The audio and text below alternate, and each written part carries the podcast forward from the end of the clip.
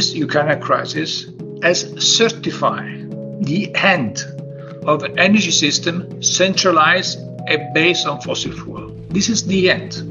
Don't force countries to, in 5 years or 10 years, to get rid of fossil fuels, because that's not a reality, unfortunately.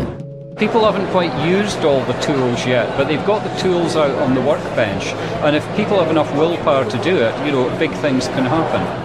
This is The Lid Is On, or the COP27 podcast, if you prefer. I'm Conor Lennon. And I'm Laura Quiñones. Hello, Laura. Now, today it's Energy Day. Yeah. Are you energetic? I think I made that joke last year. I have no energy left. I don't remember, actually. No, well, it was so long ago, wasn't it? Well, I am pretty much out of energy. But only 3 days to go.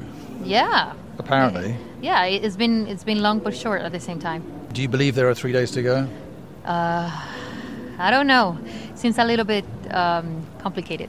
Well, we'll come to that a bit later. Another busy day, though. People are still here. It's quite late here in Sharm El Sheikh, but it's still packed out there. Yeah, there's a lot of people around. They're still selling burgers at the Hard Rock Cafe.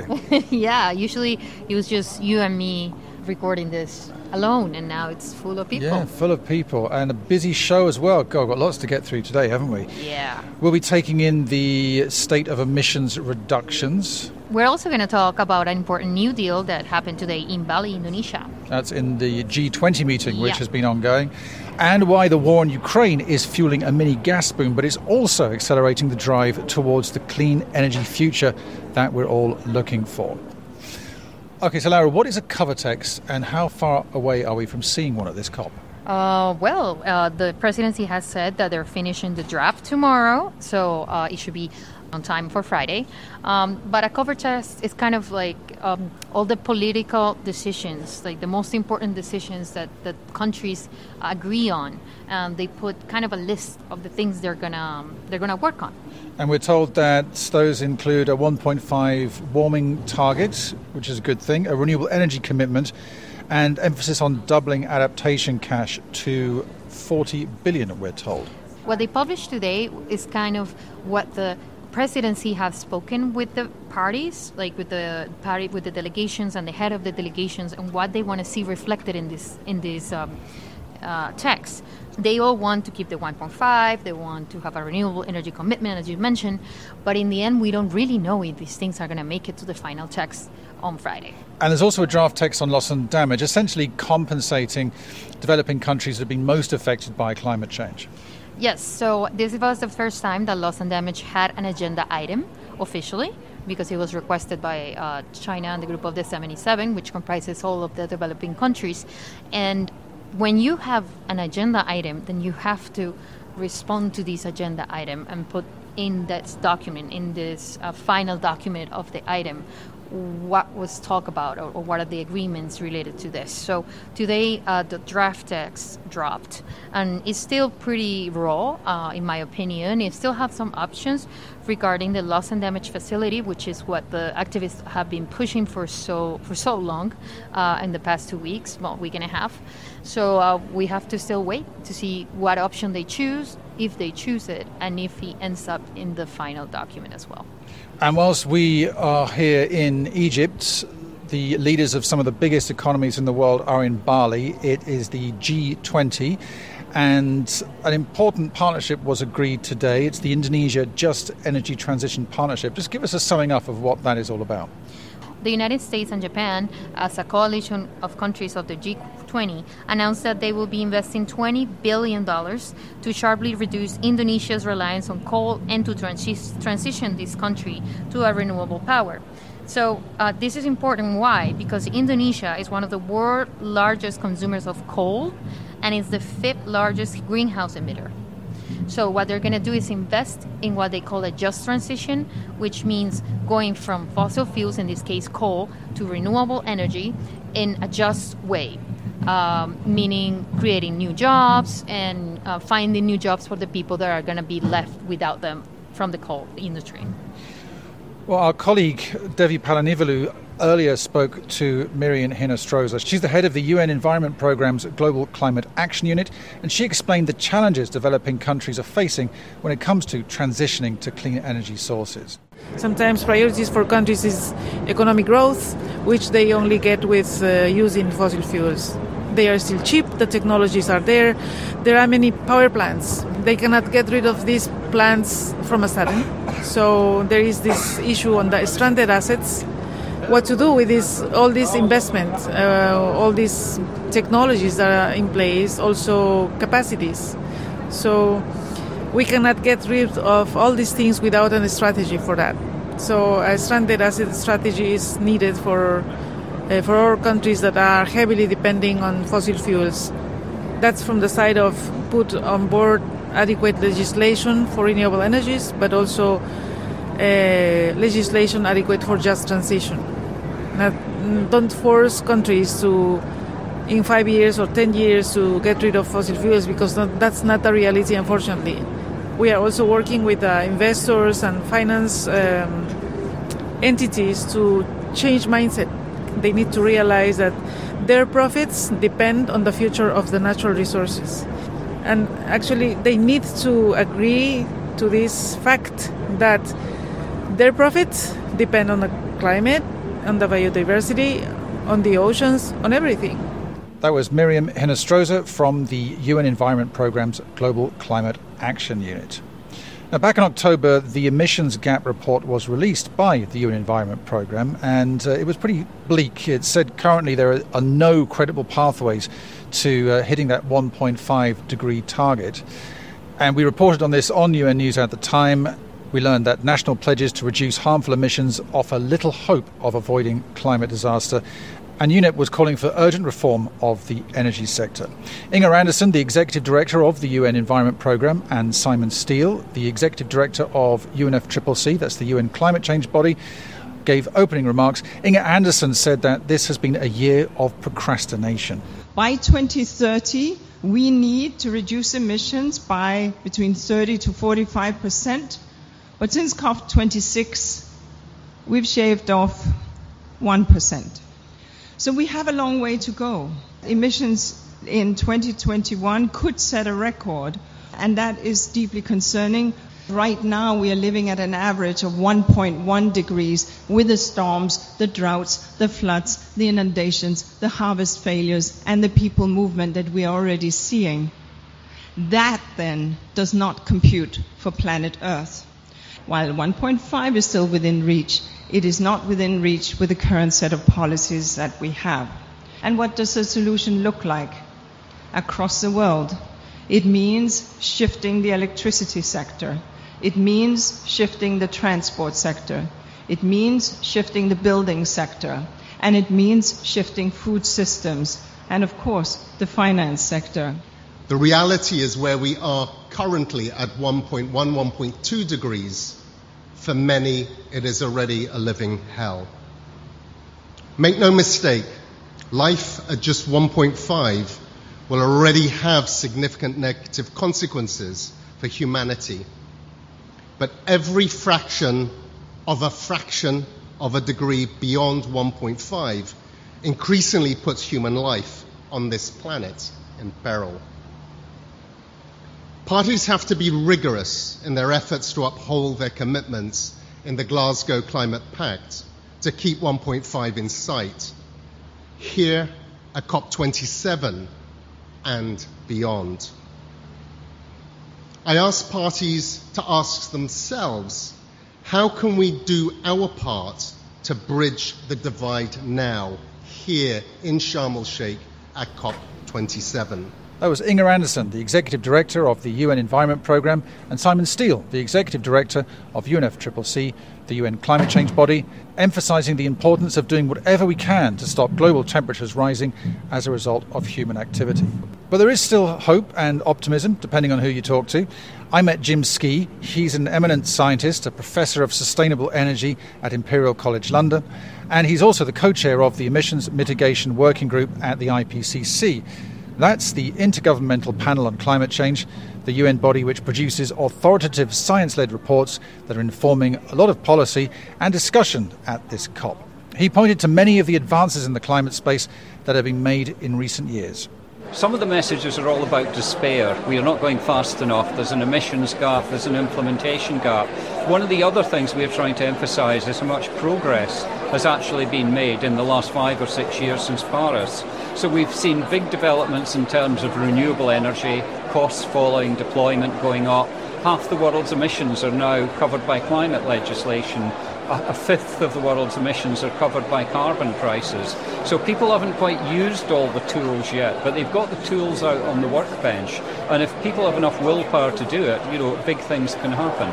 The message we're getting now is 1.5 is slipping away. There's a lot of pessimism now about reaching that target. So in terms of the guidance for action, which is where I think it really matters now, even if we were not to hit 1.5, more mitigation just makes more and more sense to do because of the avoided impacts, the co-benefits in terms of sustainable development, and we'll avoid bigger costs in the longer term. And obviously, if we go over 1.5, it really emphasises the importance of adaptation. So on all fronts, every fraction of a degree matters, just leads you to the conclusion we need to up the action on mitigation and up the action on adaptation. We talk about reducing emissions, how we actually do it, and how we remove excess carbon from the atmosphere. Because it's not just about stopping emissions, is it? So tell me, from your point of view, is it possible? Right, okay. Well, basically, we will never reach net zero if we do not remove carbon dioxide from the atmosphere. The options are available. You know, it's just staggering the range of techniques there are for removing carbon dioxide. Some are very technological and engineering focused, and some are more nature-based kind of solutions. And I think a portfolio of carbon dioxide removal options is quite plausible, to actually get to the net zero. I think since over the last 5 years, a lot more interest in nature-based solutions, partly as a reaction to some of the risks of the more engineering-based approaches. Professor Jim Skea reminding us that the tech is there to cut emissions and remove carbon from the atmosphere. Now let's talk about gas, Laura. The UN is issuing regular calls right from the very top, the Secretary-General level, for an end to fossil fuels as soon as possible. But on the sidelines here, we've had a lot of discussions about the use of gas, which is sometimes sold as a kind of transitional fuel because it has lower emissions than coal and oil, but it's still a greenhouse gas. Yes, and today I was following a press conference that was held by the Climate Action Network. It was called Gas Prospecting in Africa. So about 50 NGOs last week, they published a report that demonstrated that basically 90% of the fossil fuel companies in the world are still expanding. In the African continent, it's especially worrying because they show that there are new fossil fuel projects in 48 out of 55 African countries. And these projects can be traced to just 200 companies all over the world. And most of them are from United States, China, and Europe. They're not even African-owned or headquarter companies. So today the experts from the German NGO Urgewald, they said that these investments should be going to the renewable side and not the fossil fuel side. And in the long run, these companies, while destroying lives because all these oil and gas explorations cause all sorts of pollution and they displace communities and they have a lot of other consequences, well, they might just lose their money because in the future we're all moving to renewables. And that's what I've been hearing today with the people that I've been speaking to. Since Russia's invasion of Ukraine, there has been a real hunt for gas. And many countries, particularly in Europe, are looking for ways to reduce their reliance on Russian gas. But I spoke to Simon Evans. He's the senior policy editor at Carbon Brief, a UK-based website with specialist journalists covering the latest developments in climate science, climate policy and energy policy. He said, yes, the war in Ukraine has driven demand, but as you were saying, Laura, that demand is not likely to last. There's been a lot of discussion heading up to this COP and even at the COP about, is it okay for African economies with endowments of gas to exploit those resources to bring energy access to their populations and indeed economic development to their countries. And that's taking place in this context of a global energy crisis, which has been caused by incredibly high gas prices, and where the World Energy Outlook from the International Energy Agency came out just a matter of weeks before the COP, and was basically showing that after a decade of absolutely phenomenal global growth in gas demand, what they had called the kind of golden age of gas. That's coming to an end. So there's basically no more global growth of gas. So there's a bit of a dichotomy between, you know, countries saying, hey, we should be allowed to develop our gas, and at the same time all the signs pointing towards gas demand effectively plateauing, and if countries meet their climate pledges, are ultimately starting to fall quite rapidly. But we heard today, I think you were in the meeting a little earlier today, where we heard that there's new prospecting for oil and gas in pretty much every African country going on. There is right now a real scramble for gas supplies. We've seen, you know, the biggest cause of the global energy crisis is the fact that Russia, formerly the world's biggest fossil fuel exporter, just simply stopped exporting gas to Europe as part of its, you know, its wider strategy, its invasion of Ukraine, and effectively weaponizing its energy supplies. That's an absolutely massive hole in global energy markets that's just been created. And so, you know, on the consumer side, you've got countries across Europe scrambling to fill that gap in their energy supplies. And then in terms of the producers, you've got countries around the world saying, hey, we want a bit of that action, you know, that hole, we can fill it. Now, I think a lot of that's going to come into the reality that, you know, actually if you look at the EU's new strategy in response to the energy crisis, they're actually getting off gas more quickly than before. So while there's this very acute period of a few years where they desperately need to replace the Russian energy that they were getting, and they're not getting any more, but actually in the medium and longer term, they're not going to need the kind of quantities of gas that they've previously been using.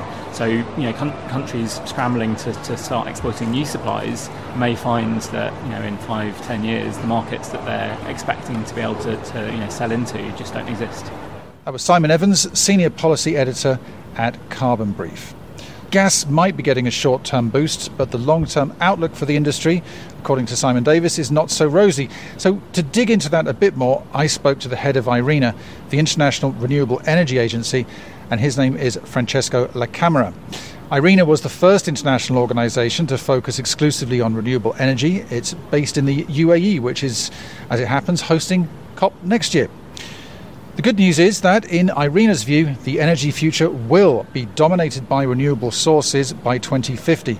And in the shorter term, Mr. La Camera says that the Russian invasion of Ukraine is hastening the switch to renewables. We are surely going to a new energy system that will be based largely on renewables, and that will be complemented by hydrogen, mainly green hydrogen, and sustainable use of biomass. There is this continued declining of the cost of renewables around here, and is impressive. And in the last 2 years, we had a 2-digit reduction, both for solar and wind, including the offshore, 13%. So I think that there is no doubt that renewables are what we have for electrifying our system. Are you finding that countries are coming to you now with more interest in the potential of renewable energy to make them more energy secure and less vulnerable to these kind of threats that we've been seeing since the Russian invasion of Ukraine? This is so evident. So this Ukraine crisis has certified the end of energy system centralized and based on fossil fuel. This is the end, because government has suddenly discovered that we cannot have 80% of our country dependent on fossil fuel, and everyone wants now to go for a system that could be more independent, issuing more independencies, as could be more resilient. So that's the reason for going for renewables, going for green hydrogen, and adding more actor into the energy system, so where no one can cartelize the system. So this is an incredible push. And also government has realized that also during the pandemic, who has shown to be the most resilient way to produce electricity was renewable. So that's are all good news, but the fact is, and I wish to repeat this because it's, I don't want to be misunderstood, that all this is happening, but it is not happening at a speed and a scale that is consistent with the achievement of the Paris Agreement goal. In terms of the outcome of COP27 and the multilateral process, where do you think we're going to be over the next 12 months? Naturally, it's not an easy moment. No one will say when this crisis will end. But I think that's what's happening is reinforcing the message to go for a decentralized energy system based largely on renewables. That was Francesco La Camera, the head of IRENA. Yep, people are still around, Laura. As we were saying at the beginning, it's no longer just you and me, sadly, alone out here on our own. Everyone is working late tonight. And tomorrow, it is Biodiversity Day. Tomorrow is Green Day. Green Day, yes. And we'll let you all know if it is still as busy. I'm not sure. What do you think? I think it's going to be busy right to the end. Yes, me too. We have a lot of civil society groups here every day still fighting to get all these things in the outcome document: mitigation, adaptation, and loss and damage. We'd love to speak to a negotiator, but I can understand they're working terrible hours right now. Yeah, they're a little maybe we'll get a couple of words out of them. Let's see. We will do our best to give you the behind-the-scenes view of what is happening here. We will be back tomorrow, as ever. Laura has to run off right now and do her newsletter. Sorry about that. Yeah, that's fine. It's okay. I'm happy. Well, I'm glad you're happy. And I hope you'll be happy tomorrow as well. See you then.